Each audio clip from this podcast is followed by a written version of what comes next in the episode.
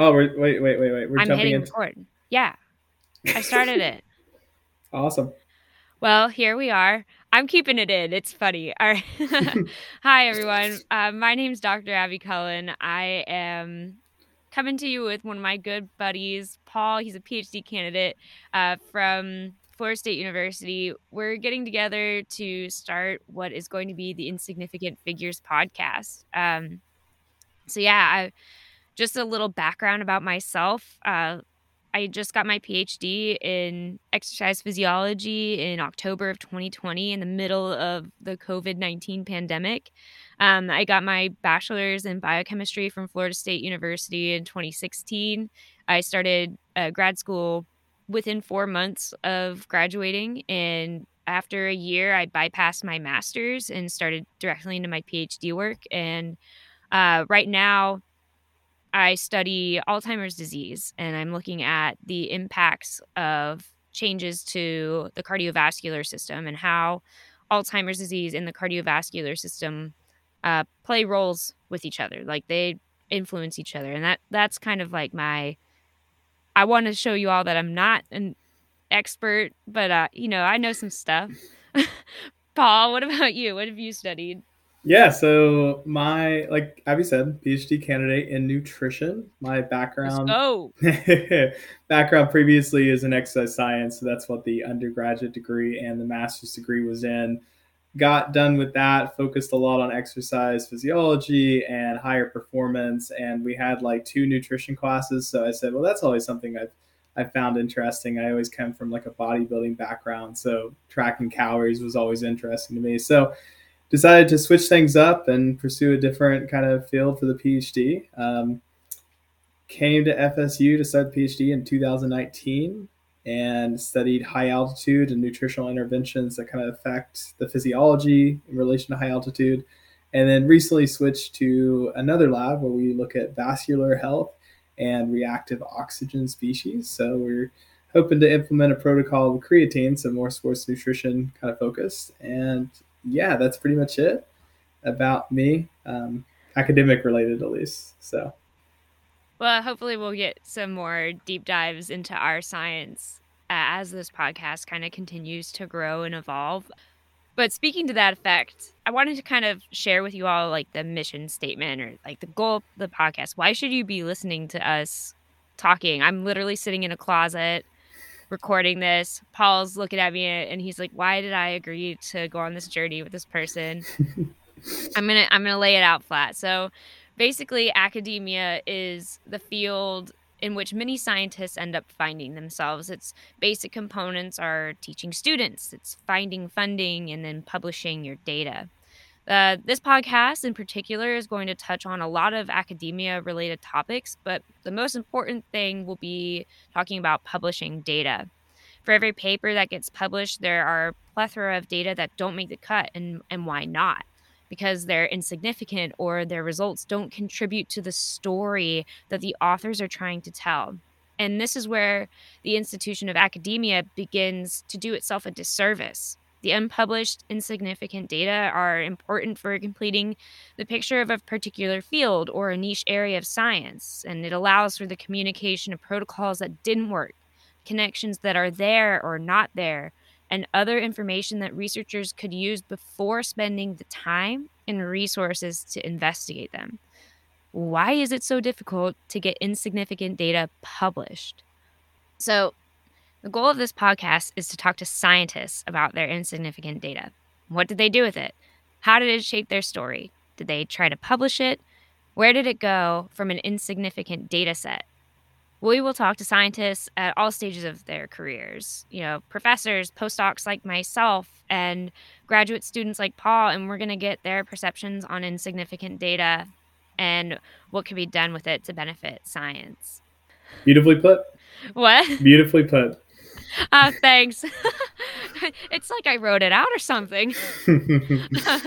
um, yeah, so basically, this episode of the podcast is an introduction. We kind of want to like lay some ground facts, like straight facts. Not really. This is like our perception of everything, right? I, uh, you know, I talk all this game about like having evidence and stuff and like data, but right now I just want to like talk with people and and do this. But we need to lay kind of the groundwork so that everyone listening to this is understanding what we're talking about.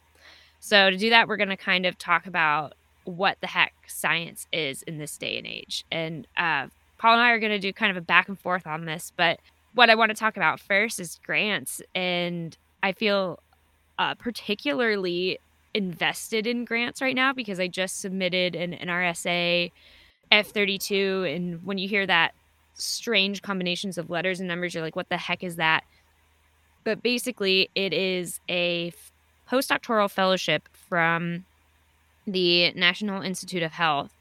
And it would fund me for three years. So it's basically I'm fighting for my salary for three years. That way I can like make a living. It's amazing. Um, but grants really are important for all scientists because while I'm just a postdoc and I'm trying to fight for my salary so I can continue my training, other professors, assistant professors, tenured professors are fighting not only for their salaries, but for the money in order to do their science. And I think that's something that not a lot of people understand is that you have to fight and scrap for like every single bit of money that comes your way in science. And you do so by writing grants.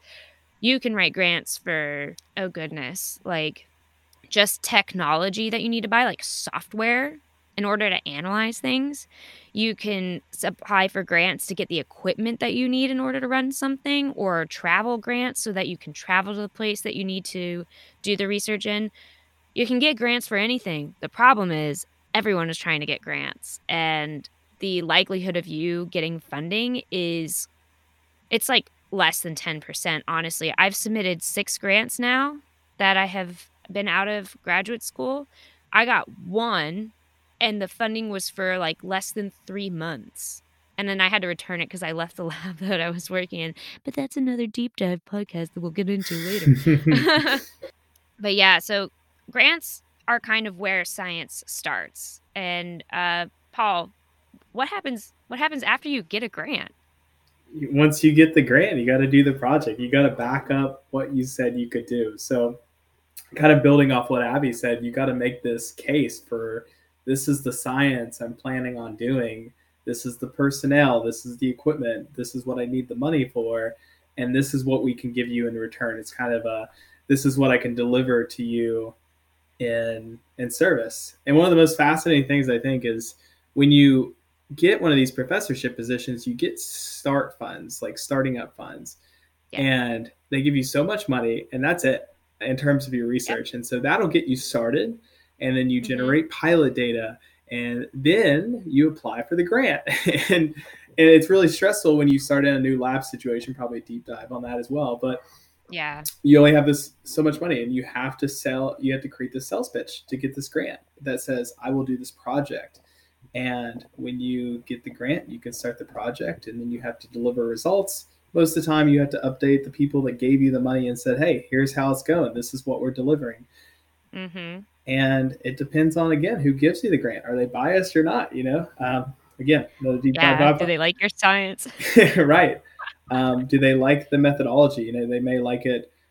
A lot of these grant funding agencies say, "Hey, we want a project on this topic. So, how do I don't know? Let's say, how do almonds affect um, One-Rep Max?" And so everybody comes together, you know, all these scientists from different universities and say, okay, like here's what I'm thinking. And so everybody gives them their sales pitch and and you know, these grant agencies or organizations will say, okay, I like I like this idea. They give you the money, yeah. they accept the project to be done and and regularly reported and yeah, that's that's what happens yeah. when you get the grant.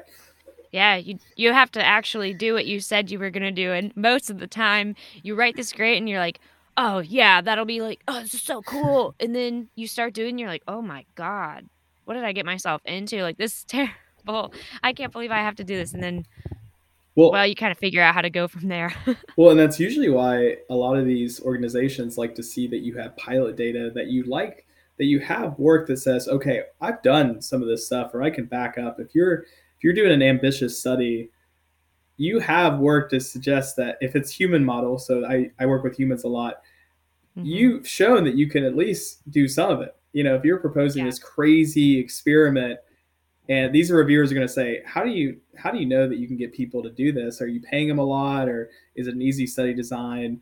Um, if you don't have that, they're not going to fund the idea. Um, I don't think. I mean, it varies, yeah. but yeah, exactly. And like, do you have the expertise? Have you worked with the model before? Have you done an experiment like this in the past where you found something significant, right? Right. Like they want to know all of that. And and they want to know that before you do the project. So those kind of things go hand in hand because while you need to write the grant in order to do the project, you have to have kind of have to have actually done that project before in order to write the grant.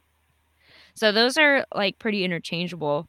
Um, I, the next like thing in our flow chart that we're looking at is to analyze the data that you're looking at or that you've gathered, and that can take a very long time, but it also can take it can also be pretty fast. I got through a lot of data in a very short amount of time when I was working on my dissertation. Um, so I can analyze pretty quickly um, when the time is right. I think that's also kind of the most fun part of doing science is kind of analyzing the data. I don't really care for figuring out what stats I'm supposed to run on it. Like that is uh, something I always have to feel like, well, what group should we compare? I mean, like you talk about it when you're writing your grant stuff, but sometimes things come up and you're like, oh, I wonder if something was happening between these things while we were collecting data. And like it, it does get to be very interesting. And and what about after Paul? What's the next?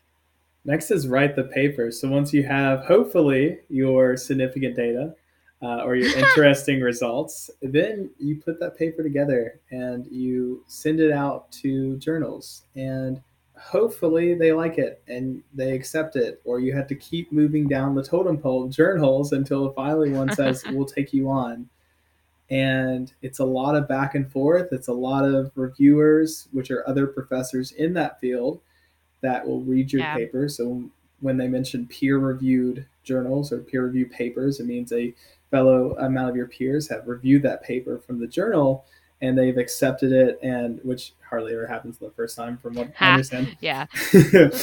Um, but they'll have a lot of feedback and they'll yeah.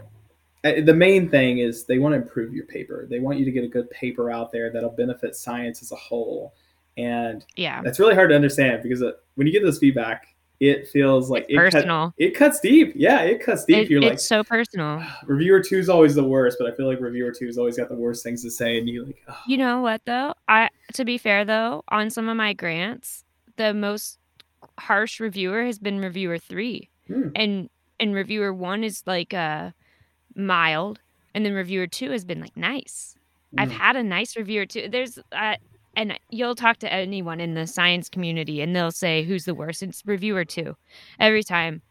But I think it's because there's only two reviewers on journal articles, right? Mm-hmm. My grants have had, on average, three reviewers per grant, but I think for journals it's only two people. So the second is always the worst.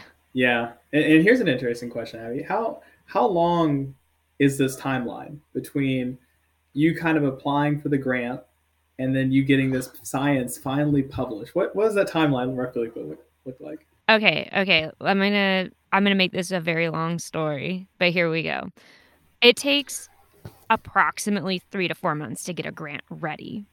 When in the like, if you have to do data analysis in order to like provide some preliminary data, then you submit the grant. You don't hear back from the reviewers until like three or four months after you submitted the grant. You know how many times you got to do that to get funding? At least 10 before something hits, right? So let's say you spend a year then.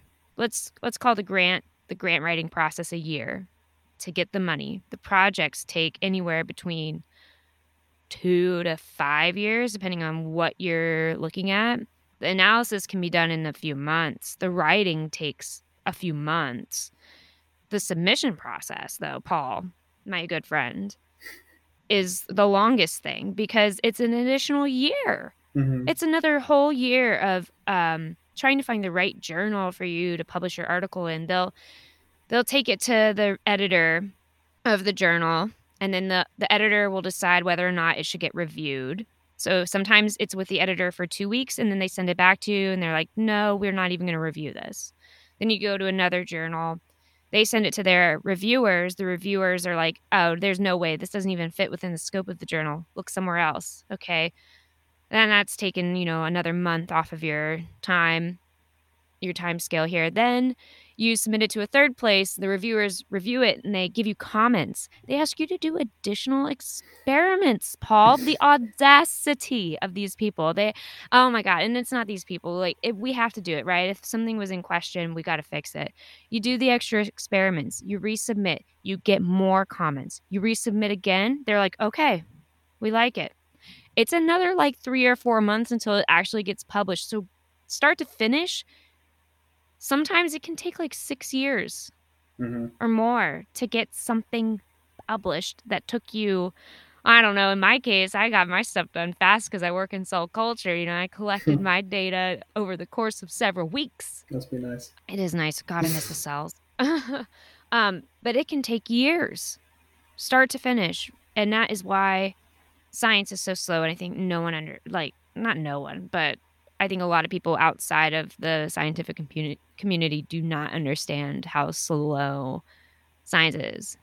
Yeah, no, even in undergrad, I would look at science, be like, "Oh, cool! You just um, you get some equipment, you have an interesting question, and uh, bingo bango, you yeah. got you got a project done, and you publish it." But in, in exactly. reality, nothing nothing like that at all. And and that's something we review a lot of papers in our lab, and we we kind of talk about the shortcomings, what are the pros of these, and that's one thing I've tried to keep in, in mind is this was a lot of work for somebody and this took years um, and a ton of struggle and so just trying to keep that in mind when we're reading papers but yeah it really is an interesting point to make for sure. Yeah it's a really long time and god dang is it annoying when you can't get there right? Like if you can't get across that finish line oh it's a bummer. Well and that leads us into the next point is yeah. You know, significant it, data. You do all this work and you're hoping you proved your hypothesis right or sometimes wrong yeah. but still a positive way you your intervention your trial did something and mm-hmm. you're like mm-hmm. that's really cool but talk about when it does nothing yeah so the problem is your data in order for you to get published it basically has to be significant and what we mean by that is we're looking at something where you've got a p value which maybe we need to do a whole episode about stats in general. Maybe I can have my uncle come on. He's a statistician. he could talk to us about stats for a little while. Um, but basically, everything in science is revolved around this alpha confidence interval of 90. We are 95% sure that this difference is not subject to, oh my gosh, what's the word? Is subject to chance. Right. So we have a 95% confidence level that this is actually different, not because some weird stuff's happening, but because there's an actual difference. And that means that you have a p value of less than 0.05. And that that is the crux of science. That stupid p is less than 0.05. And there's a lot of ways for people to get there. And the problem is you've got to have something called power. Paul, can you can you give everybody a little bit more detail because I, like I said, you know, I'm not the best statistician. Well, it's it's one of the topics that I think anybody in academia always says, "Oh, I wish I knew more about stats." So uh, hopefully, I can do this some justice. But when you're talking about power, are you do you have enough people in your study, enough data points to say or animals or cells or animals or cells? Yeah, I Thank deal with humans, so that's all I think about. Um, eh. do you have enough data points essentially or humans cells animals in your study to say what you're saying is actually true um, if i'm yeah. trying to say something about the population i have one person that's probably not going to be enough power to say what i'm saying and basically what we're talking about when we talk about power significance and so if we in the simplistic terms of saying we use an intervention study which means we're adding something to people's lives to say blueberry consumption. We add blueberry compared to a placebo, so something that's not related that wouldn't do anything. And we find that blueberries have increased health benefits and we run the stats and all the beautiful stuff and we we find a p value that is less than 0.05. We'd feel confident Oh, saying, yeah. exciting. We would say we feel good about saying that this blueberry consumption actually did something. But if it wasn't, then we'd say, oh, there's just a chance, you know. So we would say that's insignificant. Ugh. It hurts my heart to hear it. It really does. Even just the the word insignificant. Because unfortunately, you kind of have to have significance to publish right now. Don't don't you think, Paul? Oh, completely agreed. And it's a shame. It really is sad because we've talked about this a lot, but it, it doesn't get to the whole picture. And even one thing that's kind of I've been wondering about this week is how many people design studies to just get significant results because Yeah. that's where the whole job industry of academia is getting. You need significant data to get these grants. You need to say, hey, we found positive results here, give us Yep. more money. It all revolves around significant data. And so we're only telling this one side of the coin, which is significant data instead of insignificant data. And it just seems that's flawed. Like, would you agree? Oh yeah. Oh my god. It's I think it's terrible. Um and and we're gonna get into it in a minute, but it's such a waste. Mhm. Like, here's the thing. Here's the thing. You've got to have it to get published, right? And what what happens to it if it's not significant? There's some journals that'll publish insignificant insignificant data. I found a couple of them. We're gonna talk about them in the next couple of podcasts, but there's not that many, and they're unfortunately have a very low um oh what's the word Impact factors.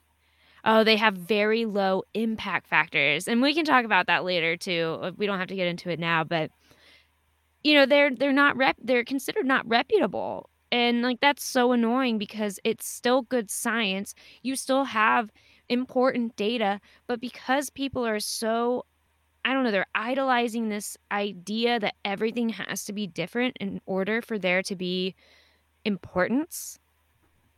It it is basically like they are trying to draw a 2D structure and we need 3D or 4D at this point. And knowing when or when there is not a connection between two pathways is important because it informs a lot of people. It will tell people from different niche fields of science something important to their data.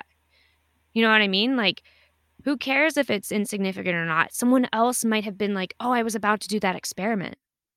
I, I don't know. It's so important. I think it's so important. It really gets me jazzed. Oh, did I say that? Okay, it's fine. I can tell. Yeah. So in, in my in my case, in my case, you know, we designed this pilot study that was looking at does altitude affect your resting metabolic rates? I mean, how many calories you burn at rest? And we're trying to find okay, what altitude level should we use? How long in the tent should they be? All this kind of stuff. And there wasn't a ton out there when we looked in terms of that.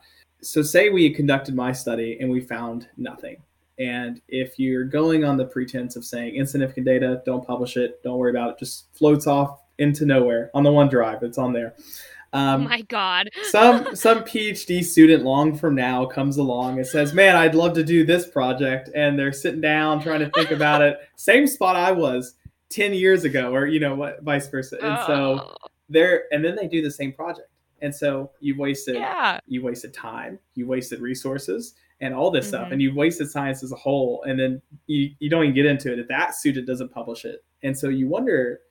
I, I get jazzed up too. We'll use the word jazzed up. Yeah. Um, oh no. but how much science is left on the cutting room floor that doesn't get told? And there's so Yeah. much resources that go into. Well, we're giving, we're filling out this puzzle, but we're not going to include all the puzzle pieces. Yeah, or we're not gonna like we're not gonna do it in color, and like you're gonna need different colors in order to see the whole picture, kind of thing. Yeah. You know what I mean? We actually have it in our notes, like what happens if the data isn't significant. And it it says it becomes a dissertation or master's thesis because no one wants to like who cares about what you publish in your thesis or right? Like that doesn't matter, but the paper that comes from your thesis does matter. But more often than not, like basically nothing gets done with this insignificant data. It just literally sits in oh my god, you mentioned it. Uh it sits in the OneDrive or it sits in Dropbox and it just sits there and does nothing and it has wasted so much. And that's what I really want this podcast to be about because we are wasting time, we are wasting money, labor, science, and most importantly, it is wasted resources. I am, you know, trying so hard to live my life low waste sustainably because of how much trash I create at work. I literally started in 2017 making these changes to my life because I started working on my PhD and I was just floored by how much waste I was making at home. And thankfully I had a friend who inspired me and I was like, yeah, I can start composting.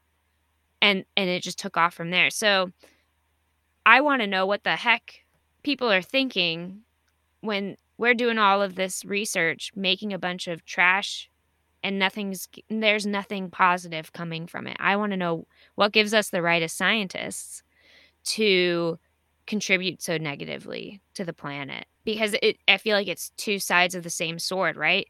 Like the science world is not impacted by their data. We're we're slashing up and, and ruining the story of science by not publishing it but we're also kind of cutting down the planet and using all of these plastics mm-hmm. for no reason. Completely agree. Yeah, sorry, I could talk about that for literally forever, and that's why we started a podcast. but yeah, so this is kind of, I guess, how it's gonna go, huh, Paul? Yeah, yeah, sounds good. Back and forth, talking about stuff, good conversation. Getting jazzed up. It would be funnier if you could see what was going on when we got all like frustrated, but it's fine. Yeah, well, you can already tell, you know, the frustration and the passion in yeah. your voice from insignificant data. And and one of the things that I've called into question is kind of how flawed academia can be at times if we're always thinking about significant data and study design affects it, your career yeah. is affected by it, and yeah, there's a lot of flaws to science, and you know, we're here to address it. We're here to talk about it. We're here to talk about some insignificant figures for sure and yeah. Uh, yeah, just a lot of cool topics, deep dives on things, and yeah. yeah.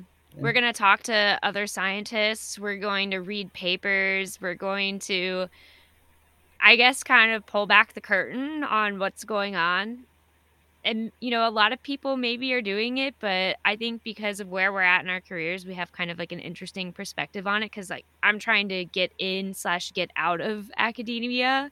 You're just trying to get through. I'm just trying to get those three letters like next to my name hey, so well you have the phd c PhD. Yeah, I actually have more letters next to my name than yeah. I will get when I get the PhD. Hey, so hey, more letters next to your name than I have next to mine. I'm just Abby Cullen PhD. You're you're Paul Baker MS P or is it PhD MS? Like, what do you do after that? Actually, that's a weird question, but I have it. I just take it down to PhD C and then my my CSCS for NSCA. So.